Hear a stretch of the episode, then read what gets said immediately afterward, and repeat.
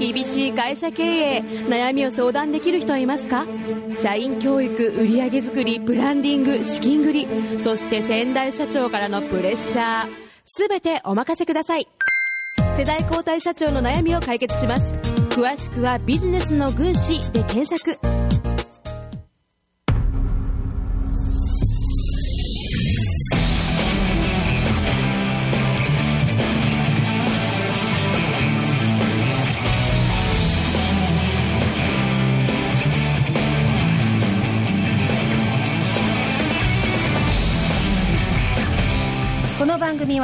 伝説では終わらせない。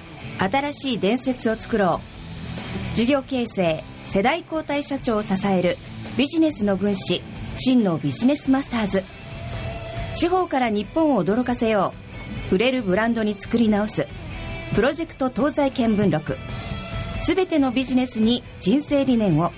理念作りのプロフェッショナルを養成する。一般社団法人日本理念コーチ協会。以上の提供でお送りします。大変お待たせしました。ラジオ特番南清隆スペシャル。イエーイ。こんにちは。こんにちは。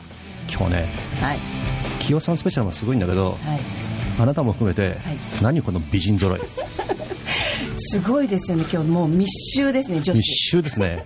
清さんってさなんでいつもさこう美人が集まってんだろうね。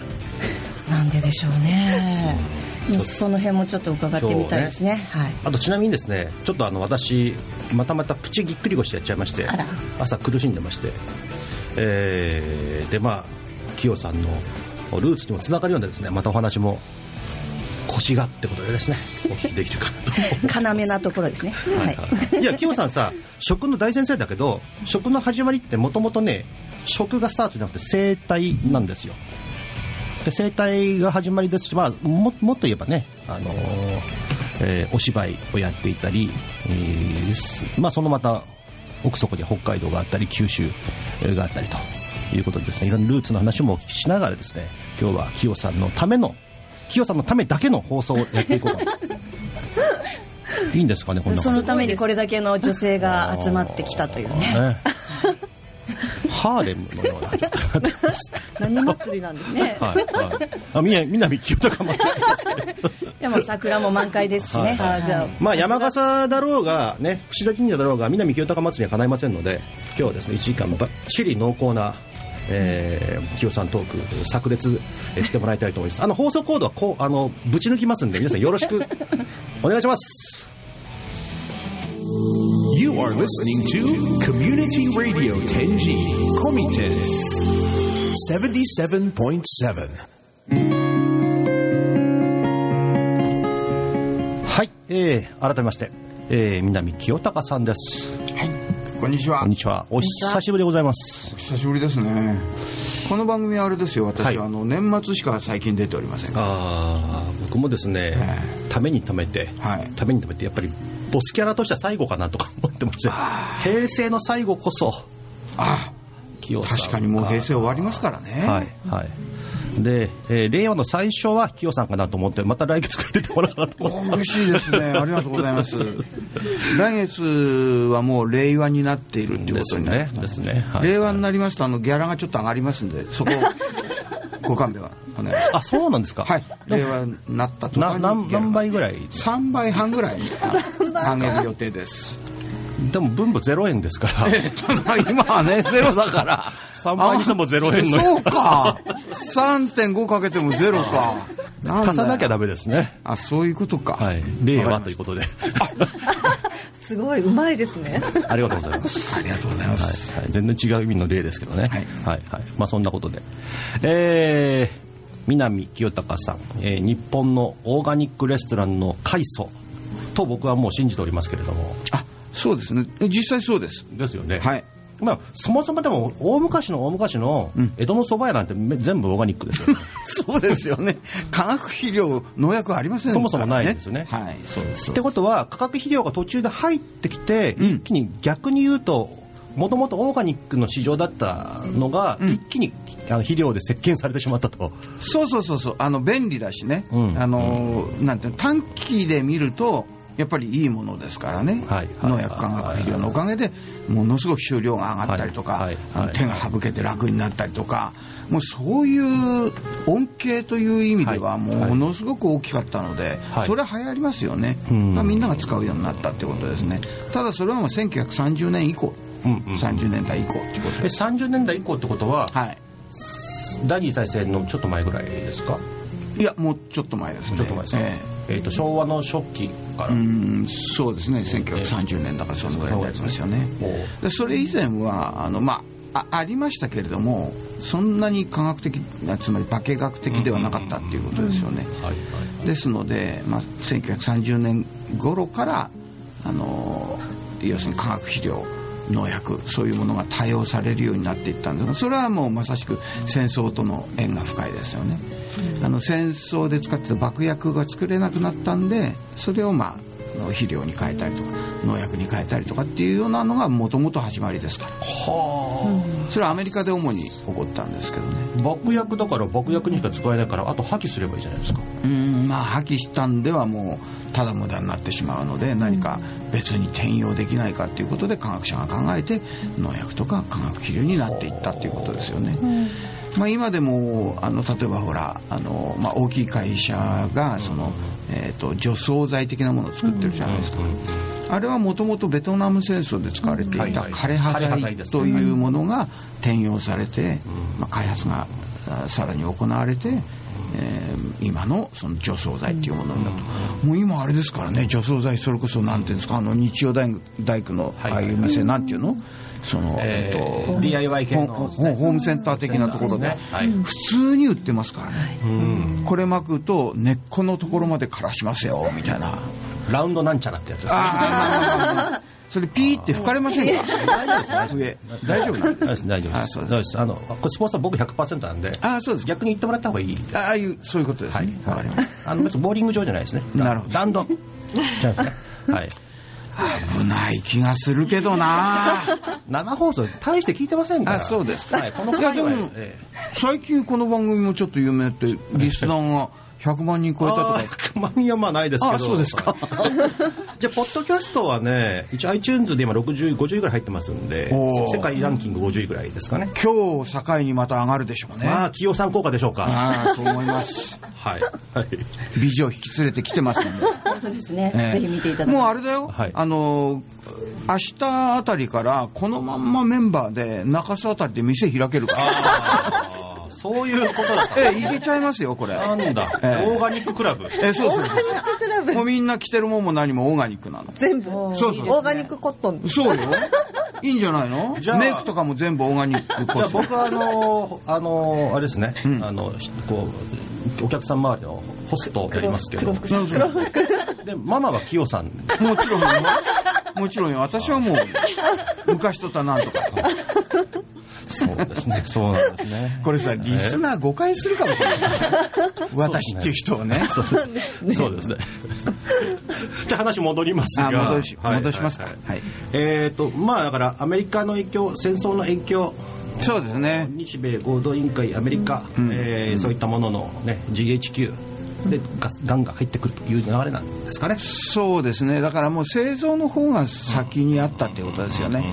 だからそれをどうやって使うっていうことでもう、まあ、世界中に配られたみたいなことになると思いますね、で今だってはい日本はあの世界的にはもうネオニコチノイド系農薬っていうものがですねいろいろ害が大きいので、世界中でもう禁止の方向、使わない方向に行ってるんですけど、ただ一人日本だけはこのネオニコチノイド系農薬の規制を緩めている国なんですよ、世界から見るとどうしたの？っていう感じだと思います、けども、まあ、そういうことやってるわけですよね。なんでやってるんですかね？もうゴミためみたいになってるんですよ日本が。ほうほうほう。あの農薬のゴミためみたいになってるんです、ほんでもう国のね大きな大元の方針は美しい国日本とか言ってますよ。あ言ってますけれども、はいはい。その美しさの意味がちょっと違うんでしょうね。そうなんですね。うん。今日選挙当日に生れる そうか。今日ですよ今日当日ですはいはいはいはいね。そういえばね。はい、あの番組聞いた皆さんあの投票行ってくださいね。どこでもいいですからどこどこでも。聞き終わってから行ってはいいただきたいですね。行かないと。はいはい。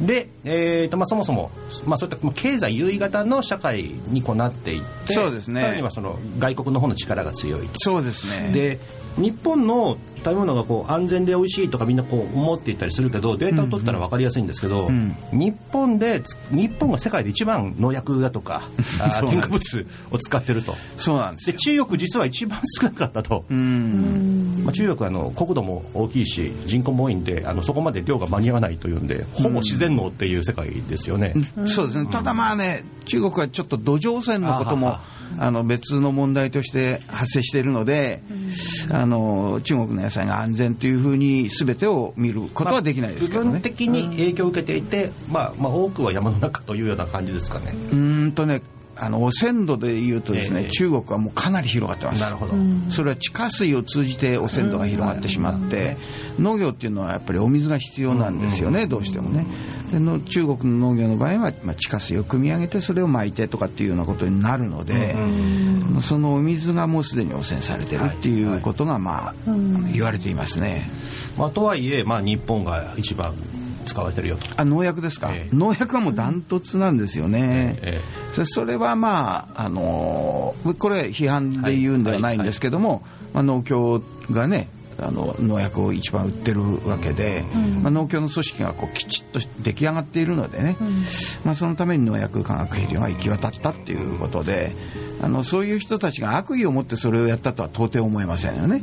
うんうん。ですからあの農家の方々が楽になるように収量が多くなるようにっていうことでもって導入したんですけれども、まあ、それ一時期良かったんじゃないかと思うんですね、そういうことで農家の方々は助かったっていう。まあ、恩恵も被った生活が豊かになるというそうそうそう。そういう意味ではとても良かったんじゃないかと思うんですがここまで来て果たしてこのままでいいのかっていうのはやっぱり今考えるべきところに来てるでしょうね。でまあ、えー日本オリンピック39年にありましたよと、はい。で、えー高度成長がずらっとこうで、えー昭和が終わり、うん。平成と。いう中で清さんが、うん。えーそもそも、はい。オーガニックのおそういった食の世界に入ろうと。うん。決めたのはいつのどのタイミングなんですかね、えーっとですね、1995年に実際にはお店をやり始めてるんですね、はい。これはもう日本で初めてのオーガニックレストランというふうに銘打ったあの飲食店だったわけですけども、そこから8年遡ったところが僕のそのオーガニック元年です、僕にとっての。えーバブルの前ですか？えーっとね、バブルの、92年がバブル崩壊ですから。そうですね、もうバブルが始まってたんじゃないはい、のかな。始まりの頃ですかね、うん。はいはいはい昭和578年。そうですね、えー、ともうちょっと後ですね。もうちょっと後57年にうちの娘が生まれたので、はいはい。その娘が生まれた頃はまだ勉強している時でしたからね、はいはい。そこから23年経ったところあたりかな。60年。昭和の終わりぐらいってことですね。そうですね、はいはい。そのぐらいにはもうあオーガニックっていうことを念頭に置いてました。当時オーガニックっていうキーワードありました？えっ、とね、ま、全くないんですけれども、あのオーガニックって言葉はもうあのあったことはあったです、うんうんうんうんああったんですね。あったんですけれども、え日本ではもう全く使われてませんし、は何のことやら分かんないっていう、うんえーそんな状況でしたね、まあ、1995年でもほとんど同じですからね、うんうん僕がオーガニックレストランってやり始めた時に、はいはい。何言っちゃってんの的な感じでしたから。はい。もう誰にも分かんないっていうか、うんうんうんあのもうちょっとこう通じてるのかなと思ってましたけど全く分かられてなかったですね。もうあれですね。清さん自自身がそういうことを始めるとまあ大体あのねイノベーターってそうですけど、えー周りから見るとあれうなんか未来から来ちゃったみたいなうんなんかね宇宙人とか言われたりして、うん。変人扱いですよね。変人だしね、そのバカみたいな、あのバカな人みたいな扱いでした。なんかなんつうの？ほらそもそもその時点では生態の指導者だから、なんかほらあの趣味的にさ、やる人いるじゃないですか、そんな感じに取られてたみたいですね。生態の指導者をやってる時に、え食だっていうふうにつながったんですか？そうそう。そこがねやっぱり僕のなんか運命的なところがあそこにありました。でも生体の指導者から食だって気が付く人ってそんなにいないんじゃないですか、うん、どうかな分かんない。気が付いていてもそういうふうにあのそのことを表明しないっていう先生もいるんじゃないかと思いますけども、僕はもうあのその生態やってたのが千葉県の市原市っていうところだったんですよ、うん。で農家の方が多いんですよ。はいでもうみんな腎臓肝臓おかしくなってるんですよね、でそんなにお酒も飲んでない人とかねもともと腎臓に、はい。あのそういうあの遺伝的なものがない人もおかしくなってるわけですよ。でこれって何なんだろうなと共通してるものがいくつかあるんでね、でよくお話を聞いていくと農家の方で、まあ、観光農法がほとんどですから。っていうことは農薬とか化学肥料の影響があるかなと思って聞いてみるとですね、いやいやいやそのあの農薬とか化学肥料とかそんな薬使ってるもん俺たちは食ってないからっていう、食ってないけど作ってんですよね、だから出荷する方は、あの農薬バンバンなんだけども、自分たちが食べるものは農薬を使ってないわけよ、だから大丈夫だって言うんだけどいやいやいやそれ撒いてるんだよねって言ったら薬を撒くよって言うんで。呼気から入ってきます 後期からとかそれから皮膚からとかまずいろんな形で入ってくる、まあ、その直接食べないにしてもやっぱりいろいろあの体に影響はあるんですよね。でこれなんじゃないかなと思っていろいろまああのご協力を得てですね、食べてるものがどうなのかとか、いろんなことを生活環境とかそういうのをお聞きしたんですよ、クライアントの方々。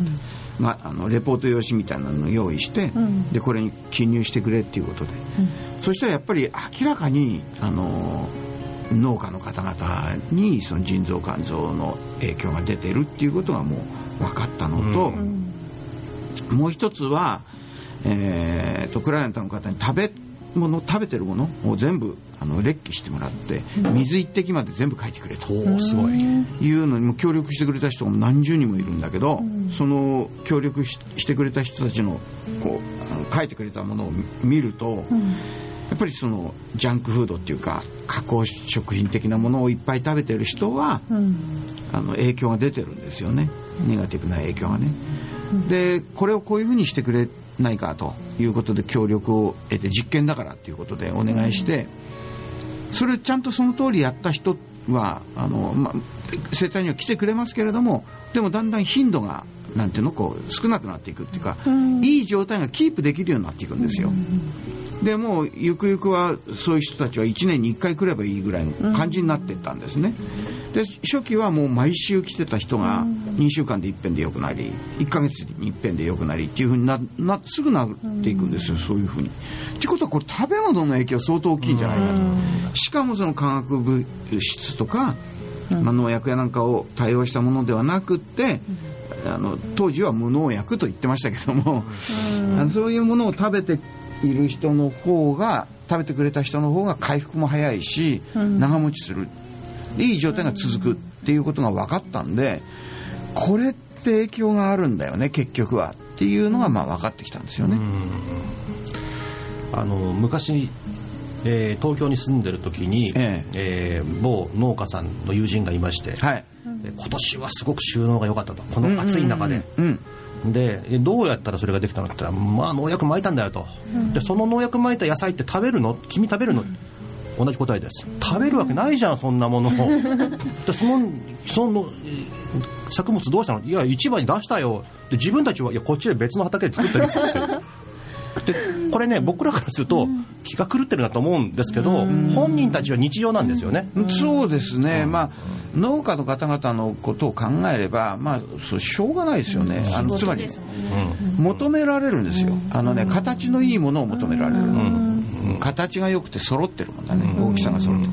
でこれはやっぱり化学肥料を使ったりとか農薬使ったりした方が、まあ、そういうな均一なものっていうのかな、お同じような感じのもうん。それは。作りやすいんだよね。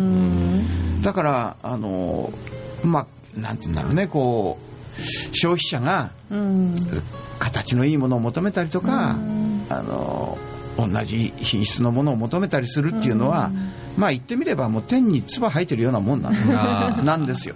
結局自分にかかってくるん時間がずれて結局自分の。そういうことなんですよ、なるほどね。で清さんはそこで、ん。どうやら食だと。そうですね。いうふうに気がついて。うんもう思い思いました。確信がありましたねその時に。でスタートを切ったのが、そまあ、そのその原因が元でそのコンセプトでスタートを切って。そうです。だからもう飲食店をやるって決意してから8年かかってるんですけどね、準備期間に、その8年間の間要するにそのオーガニックレストランのこと以外は全く考えませんでしたよね、いやだからだからこそ8年もかかっちゃったんですけどね、もう難しい。もう仕入れもなかなか難しいですしそれからあのそういう系統のお料理を作れる人がまずいない。それから、まあ、資金の問題もありますよね、あのそんな半端なお金じゃできないので、そこも結構難航しましたしね、いろんな面でこう難航して、結局8年かかってようやく1995年に代々木上原の、まあ、町の片隅にえレストランをオープンできたっていうそんなことですね。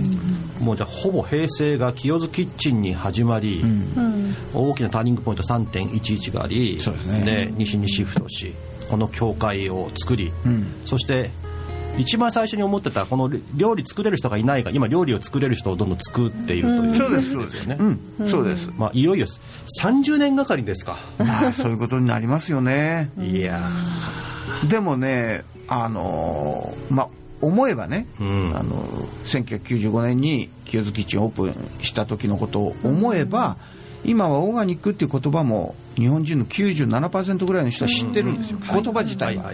まあ、もちろんまずそう意味まではねご存じない方が多いけども、それにしてもねオーガニックっていう言葉がこれだけ知られるようになったっていうことだけだって、大変な変化だし進歩だと思いますよね。まあねあの掘り起こせばさまざまなこれまでのトレンドオーガニック系のトレンドの豆サラダだとか、アマニ油だとか、えオメガ3だとか、あれホッキオさんですよね。まあそうですね。あの実際お店でも使っていましたし、本にも相当書きましたんでね、今となっては常識化してますけれどもあそうですね。ようやくそこまで来たって感じしますね。昔はね油なんか取るなって言ったのが今油取れ取れですからね。そうですね。まあ油取れ取れなんですけどやっぱり選んで取ってもらわないとね。いい油をですね。そうそうそこがね、なかなか。ととまたこうアメリカで禁止されてるけど日本はじゃんじゃん OK っていうねんバランス脂肪酸とかねそそうですよねありますけどね、うん。それを子供たちがポテトにして食べてるという状況があったりしますね、大変な問題だと思いますけれども、はいはい。まあ、問題視しないように、問題として浮上してこないように操作されてますよね、情報を、そこが大きな問題だと思います、まあ、経済の強い社会になってしまってますので、経済側の力。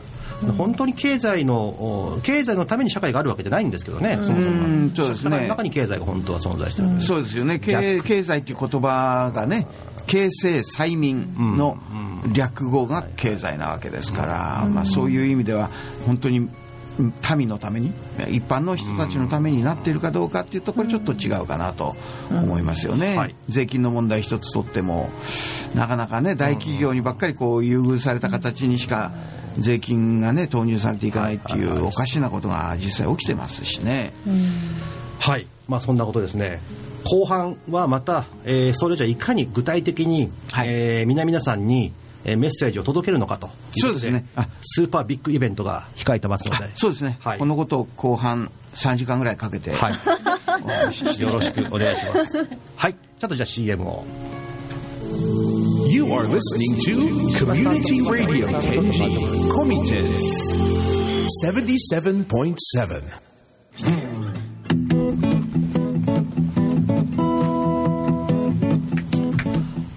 はい、えー、2度目のご登場でございます。奥田恵子さんです。はい。こんにちは。えーこんにちは。オーガニックライターということでね。はい。オーガニック、えーに特化した、えー記事を書いてます奥田です。はい。お願いします。えー奥田さんね、マイロハスとかね、はいえーやっていらっしゃるようですけれども、当時、えー実は清津キッチンオープン時からご存知だったってことなんですね。えーそうですね。あのーオーガニック、えー専門の、うん。えーまあ、ナチュラルハウスとか、はいはいはい。お店とかもだんだんできてきて、うっすらあれですかね、オーガニックが浸透してきたかなっていう感じの頃にはレストランのオープンだったのでやっぱりちょっと意識が割合そっちの方に行ってる方でもちょっとやっぱり無農薬とか割合そっちの有機農法とかっていう感じのあれでしたけども方はあのよく行ってらっしゃったと思います、うん実際あの清津キッチンへ行かれました？あそうですね。一回ちょっとですか、はい。はい。すいません。でもイベントにはあねイベントにはそうですね、あのいろんなオーガニックイベントで、あのボランボランティアのスタッフで、はい。はい。その時は必ずあのあのキヨさんがいらっしゃったのあのお話しされて当時じゃもう面識があった？いえあそれが私が一方的にですけど。もちろんだってあのそのところから割合いろいろと、えねえたたくさんの人にこうね囲まれてましたもんそうですね。必ずあのいらっしゃってたので、お話は伺ってました。はいはい。どうですか？その頃から比べてはい。オーガニックって、まあ今ねもちろんあの奥田さん自体は福岡に移住されましたけれどええええそうですね、はい。あのやっぱり地方の時代が来たなって思いますね、福岡でもだいぶ、あのーオーガニックのお話が割合普通にできるようになったかなっていう感じは印象は受けてます。なるほど、はい。えーまあ、そんな奥田さんにですね、はい。あのこの番組を通じて無理強いしますけれども、はい。えー、キヨさんのことであったり、このおこれからですねお話ししますけども、えーオーガニックレストラン協会のはい。ビッグイベントのええ。記事をですね、ええ。ぜひ、そうですね、はい。こちらこそよろしくお願いします、はい。はい。私も、はい。あのもちろん参加させていただきますし。あやった。1名獲得はい、はい、ということであの奥田さんのお友達の皆さん奥田さんと一緒に行きましょう。はい。友釣りで10人ぐらいいたね今。はい、そうですね。はい。はい。ええあの美女ばっかり連れて行きまああよろしく。なんで俺がワクワクするんだ はいありがとうございますす。はい、どうもよろしくお願いします。はい、じゃあここからですね、えー日本オーガニックレストラン協会の福岡でキヨさんの、えー、秘技を学んでいらっしゃる方々、えー集結していただきました。美人軍なんですけど姉さんどうしましょう、いやー緊張しますね。えーあなたが？あなたそっちの毛があったの？おじさん目線で。はい、えー、とじゃあお一人目はですね応援団お一人目は石橋聡子さんです、えー石橋さんお仕事は？はい、えー仕事はですね、まあ、はい日本オーガニックレストラン協会でも講師をさせていただいてるんですけれどもあとあの食育プロデューサーということであの食育に関するイベントとか講演会の企画あとはあの、まあ、セミナーのかあのセミナーを開催したりとかあとあの学校給食改革委員会というのも立ち上げましてあの市議会市議さんとあの県議の方と一緒にあの子どもたちの食を安心安全なものにしようということであの活動をしています。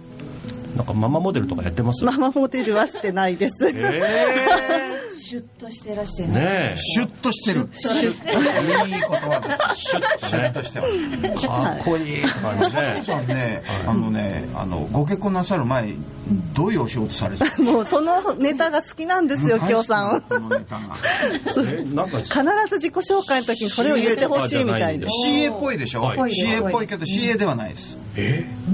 なんだろう多分誰も当たらない。当たらないよね、そういう職業があるってことはあんまりご存じない方も、えあーうん、どうなんでしょうね。女性バーテンダかっこいい。ーかっこいいでしょ。もうそのまんま今絵が出ました僕。そう。ね、この人シャカシャカね。シェイカー振られてさ「どうぞ」とか言われてさ 飲まないわけいかないでしょ。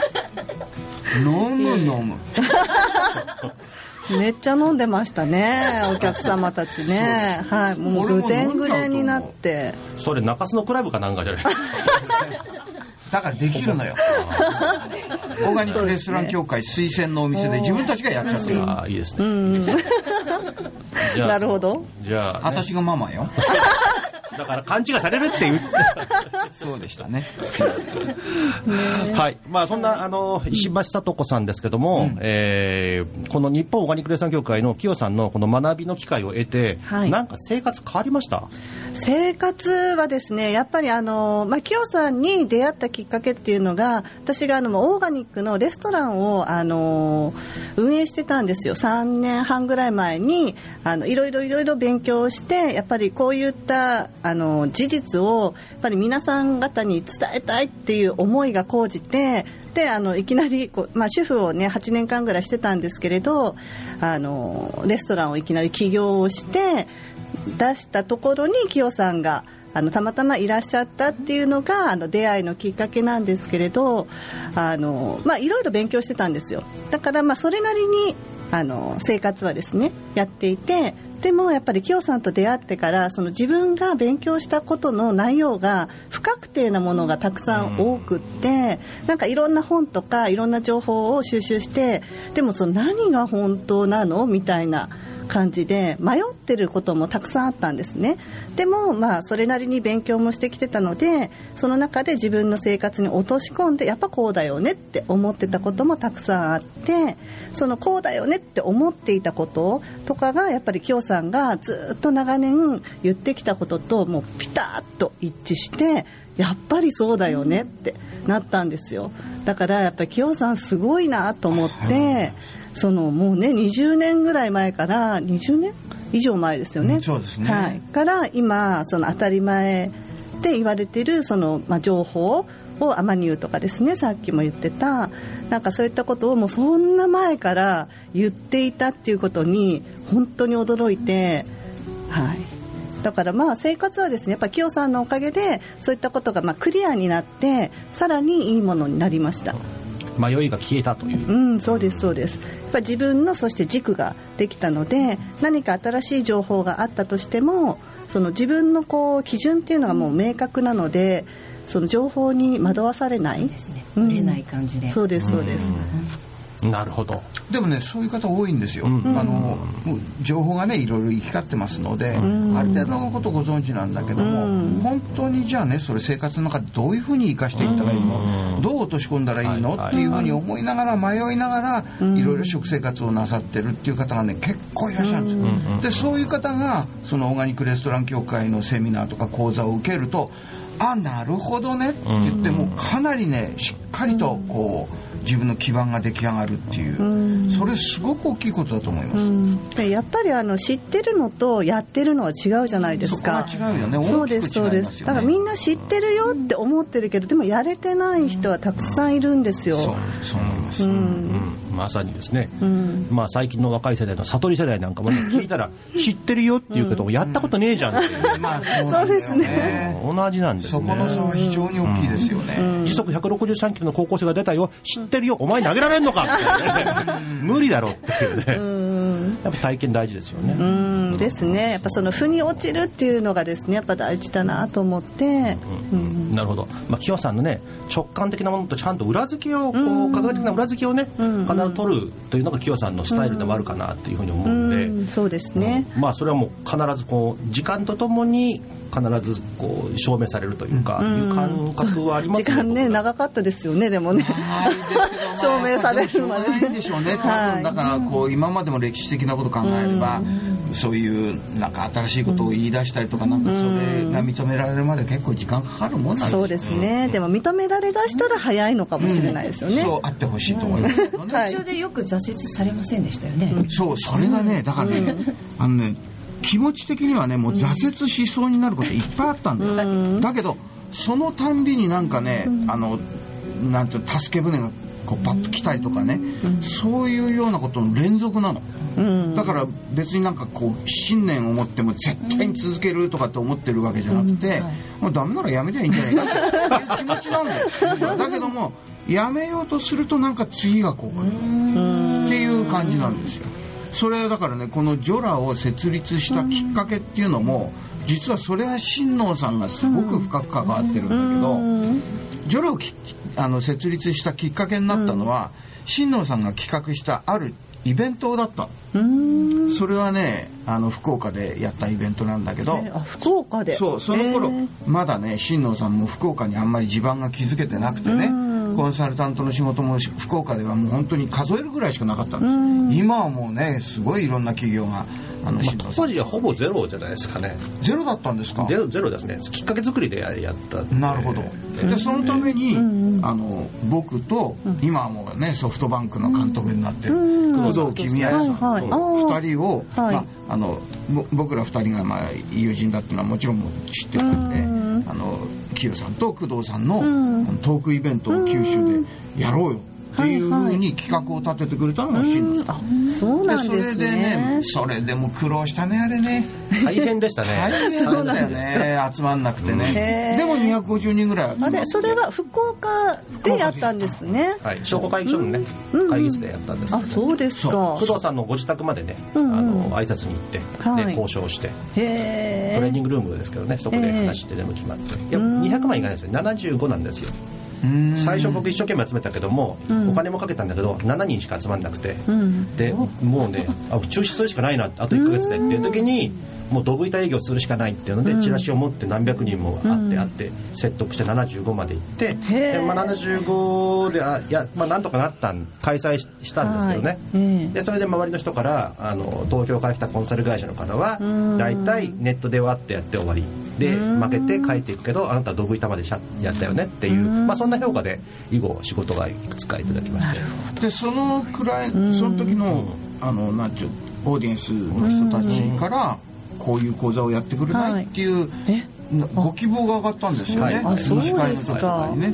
あのそれこそセ,、えー、とセラピーやってるような人たちとかから学びたいっていう声が上がって、まあ、それが、まあ、もちろんその前まで少しこう機運もありましたけれどもそれがまあ企業さんとしてはきっかけになってそうなんですね。そこで新野さんの嗅覚が働いたんだね。これ清さんいけるよ、これは絶対ヒットするから、ちゃんとコンテンツ作ってよっていうことになって、でコンテンツを作って見てもらって直しを入れてもらって、それが今のテキストですよ。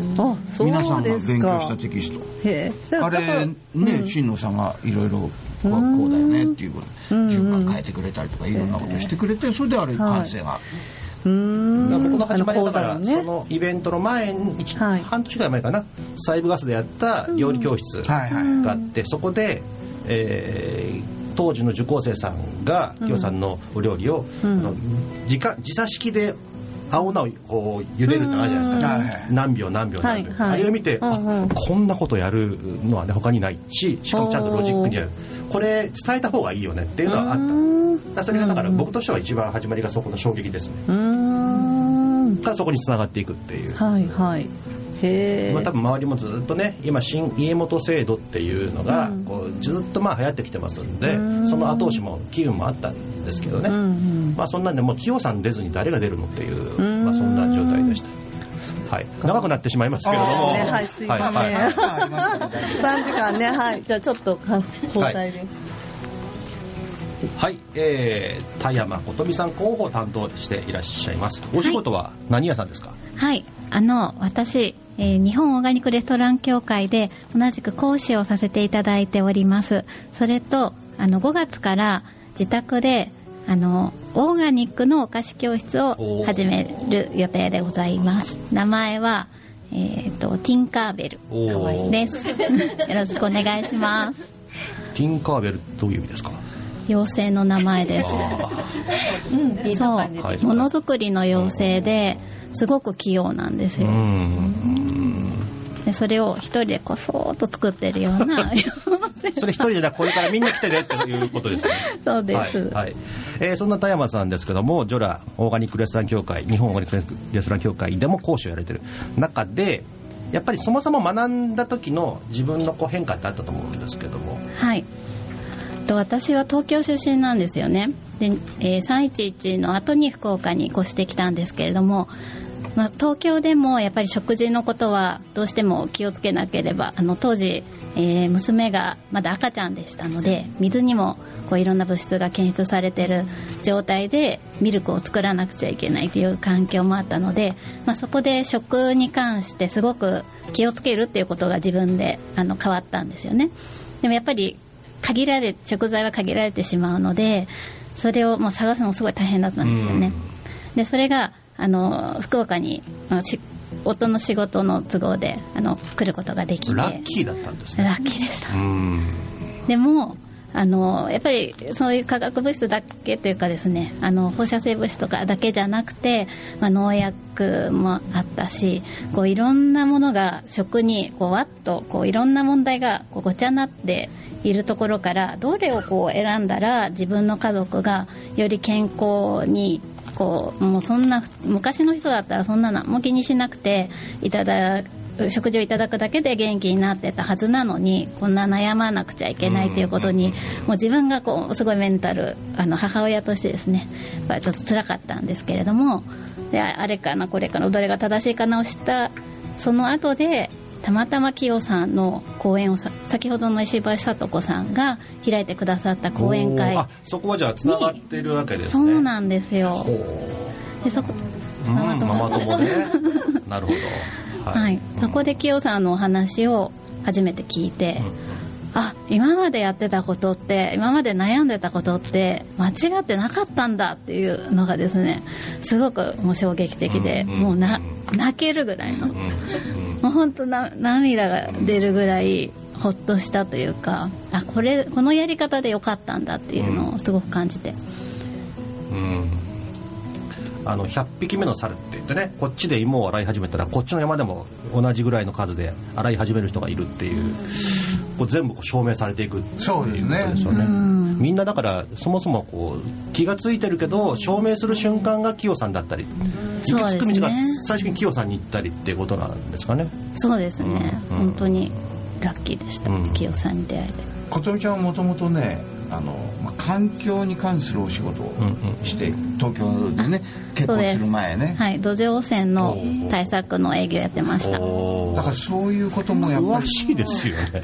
うん。そういうことも影響してると思います。なるほどね。だから危機感は持っていたっていうかね、うんうんうん。まあそもそもね食べ物って環境がねダメだったら食べ物ダメですよね。そうそう。あのね環境の一部なんですよ、うんうんうん。作物っていうのは。はいはい。環境の一部だから環境はそのまんま作物に影響を及ぼすんですよね、あのそれこそ昔清さんとねあのちょっとこう清さんに出てもらった別の番組ですけども、うん。そこで奥田の山本社長あはいはいはい。がおっしゃってましたね。環境ってのは境の輪っかだっつって線引きして毒と正しいものは分けなきゃダメなんだってよく、よくおっしゃってそうです。番組の中でも出てました、うん。なんか全部循環すりゃいいんだろうみたいな そう混ぜるなよって混ぜるな危険ってありますけどね。混ぜちゃダメでしょっていうそういう意味ではこうちゃんと区分けをした方がいいですね。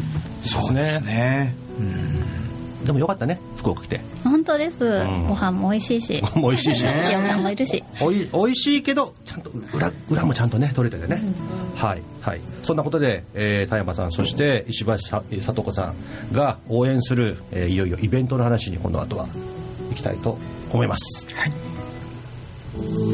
You are listening to Community Radio Tenji Komiten 77.7.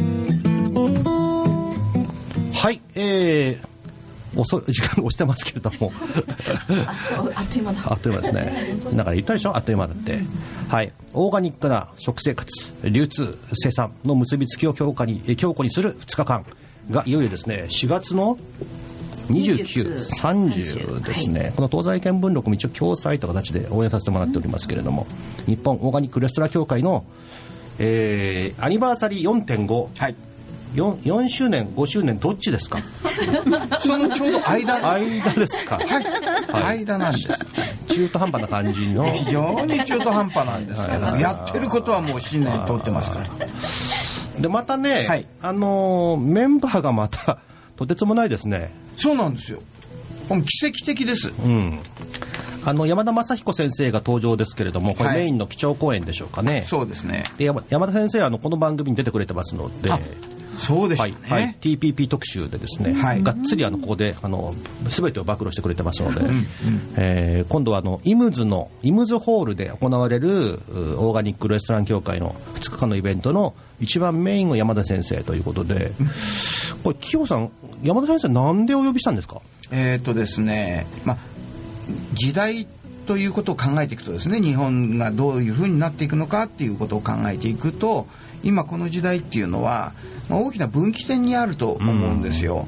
ですからこのまま農薬化学肥料にどっぷり使った農業を推進していくのかはたまたそういうところから決別して、えー新たな道を模索していくのかっていう大きな分かれ道だと思うんですね。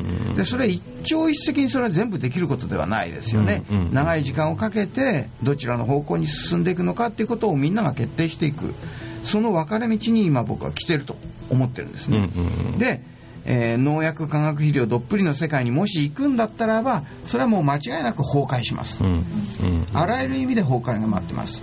でそのことを知らせてないわけです。よ、うんうん。メディアがね、だからこちらに行くと崩壊するねっていうことを知らない人ばっかりなんです、うん。ただ私はねなんかもうガチガチにオーガニクオーガニックみたいになってねこう狂信的になってるわけでは全然なくってみんなで選択しようぜ。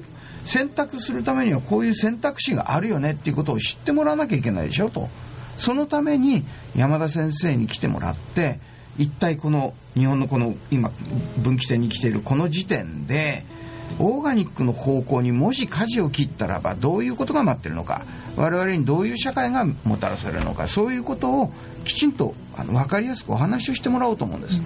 で一方ねやっぱりこの農薬化学肥料にどっぷり使った方に行ってしまった場合にはどうなるのっていうこともお聞きしたいと思うんですよね。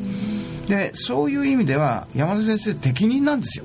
そもそも法律家ですしだからきちんと法律にのっとった形でこれからどういうあの進路があるのかっていうことを説明してくださる。でそういうことができる方っていうのは日本でもう限られてる。そのうちのもう最適任者が僕は山田先生だなと思って山田先生にまずお話をしていただきたいというふうに思ったんですね。まあ、元農林水産大臣。そうなんですね。で、うん。えー例の宮崎だろうね、はいえーいろんな牛の問題なんかを、お対応されて、うん。もう最先もう最前線で戦った当時の大臣ね。そうなんです、だからあの、まあ、知識っていうか情報の部分とそれから現場の部分と両方きちんとご存知でいらっしゃる、ね。最適任者だと思います。で種の話も今回はしていただけるということえですね。そうですね。そこにはねやっぱり種の問題って非常に大きくてですね、あの今までは農家が基本的には自家採取って言って、えー自分で種を取って次の年まくっていうことをずっと続けてきたんですが最近はそうなってなくて種はねもほとんど買うものになってきちゃってるんだけどそこにま法律が絡んできていてあの非常に複雑になってるんですね。複雑にさせられている。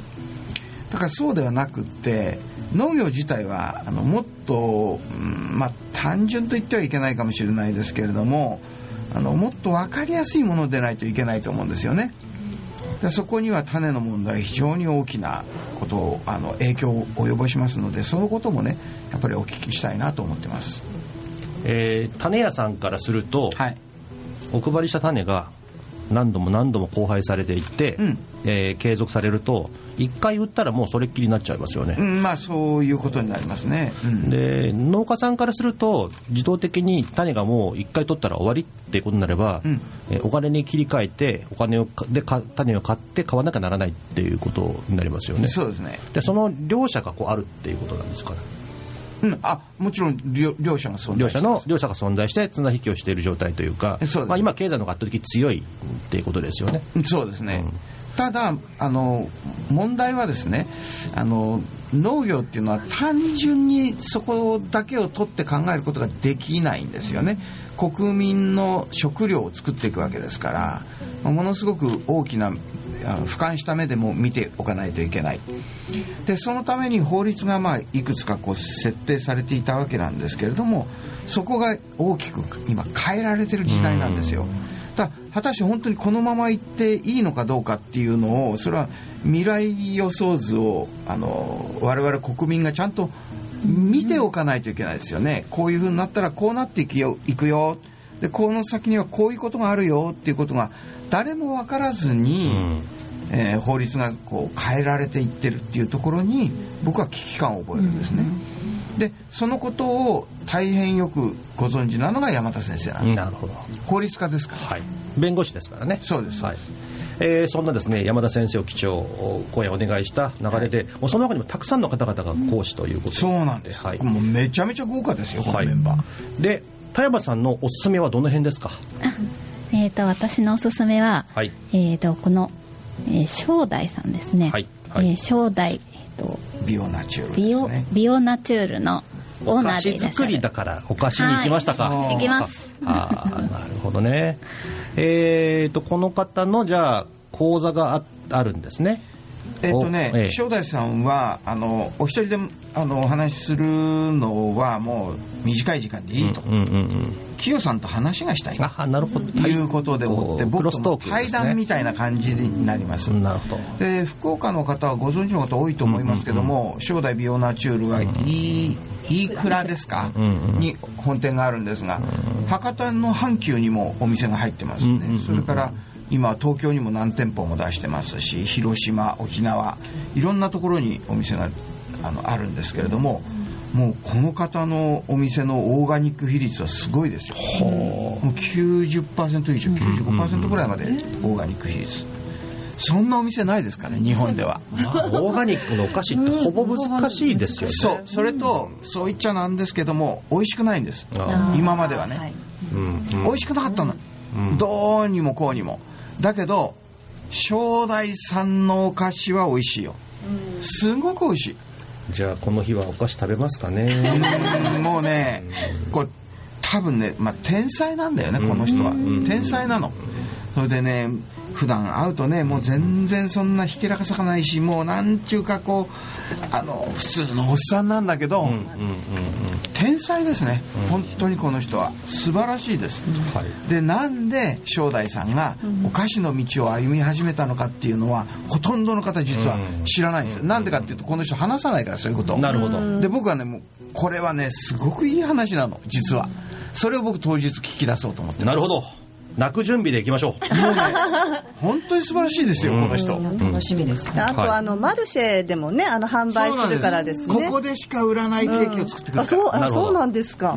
へえそんなそんな石橋さんはどこがおすすめですか、私ですか？いやもう正代さん推しだったんですけれど、うーんそうですね。私まあ元バーテンダーとしてはやっぱりあの30日のえー、とプログラム4ですね、オーガニックの街の綾綾町から、いいですね。はい、生産者さんのパネルディスカッションっていうので、はいはい。勝木さんってあの方がワインを作られてるんですよ、綾で。でまだ今年でヴィンテージが2年目なんですけれどそのプレミアムワインもねこの時マルシェで販売す。する？うん。しまとすする？ということでそれ買おうと思ってるんですけどはいこのね生産者さんのお話っていうのを直接ね聞く機会っていうのはなかなかないと思うのでこれがやっぱり私ははい一押しですかね。勝木さんはねニュージーランドとかヨーロッパでワインの修行してきてるんですけど、この話も面白いよ。本当に面白い。ということで、えー完全にオーバーランをしております。エンディングになってしまうえーソウルフードのコーナーは、えー次回ということで。まあ石橋さんと田山さんあの別枠で地元ですから来てもらって あのご商売の話もね、しましょう、ね。あありがとうございまはい、す、はい、その時京さんはあの大垣から電話生中継、ああいいですね。生中継いいですね、もう年末はね、中継車が出ますから。大 垣大騒ぎで。はい、あのーどうやらですね、綾町オーガニックの街としてね、あのもう注目を浴びています。えーもしかすると街づくりもですね、オーガニックにシフトした方が新規就農者も増えるんじゃないかっていうことですね。そこなんです。えー政治の世界にも影響します。国づくりそして世界づくりにもですねこのオーガニックが影響していくなと。そのまあ、ある種その集約された状態があろうかというふうに思います、えー最後にですね清さんにこのイベントにかける思いそして新しい時代にかける思いをですね、はい。一言いただいて締めたいとそうですね。あのイベントに参加してくださる講師の方のもう一人はですねマキーさん、はい。スーパーマキーの社長が地元でございます、これはねめったにこの人すぐこういうところでお話ししないですけども、来ますのでこれはぜひお聞きいただきたいんですがそのことも含めてオーガニックっていうのは、まあ、一点だけでできるわけではないですね、生産から流通から消費から全部が関わって初めてオーガニックは完成していくわけですよね、でこれからの時代はオーガニックの時代になっていくのはもう間違いないです、というのは人類が生き残っていくためにオーガニックでないともう生き残れないんです、もう昆虫のうちの3分の1は絶滅すると言われてるんです、そうなったらばもう媒介ができないから食料生産できなくなるんです、でそんなことを望む人は一人もいないですこの世の中に、ということは間違いなく方向はオーガニックに向かっていきますのでそれを全部分かってもらうためには今回のイベント2日間がもう非常に重要です、もう人生の存続をかけたそうですよ。平成最後のビッグイベント。そうです、はい。平成最後の2日間でね。最後ですね。ね。えー新しい時代になっても持続成長可能な未来を作っていきたいと思います。えーこのイベントでぜひですねきっかけをつかんでください、はい。えー日本オーガニックレストラン協会で今すぐ検索をよろしくお願いします。今日はありがとうございました。ありがとうございました。した。素敵な日曜日をお過ごしください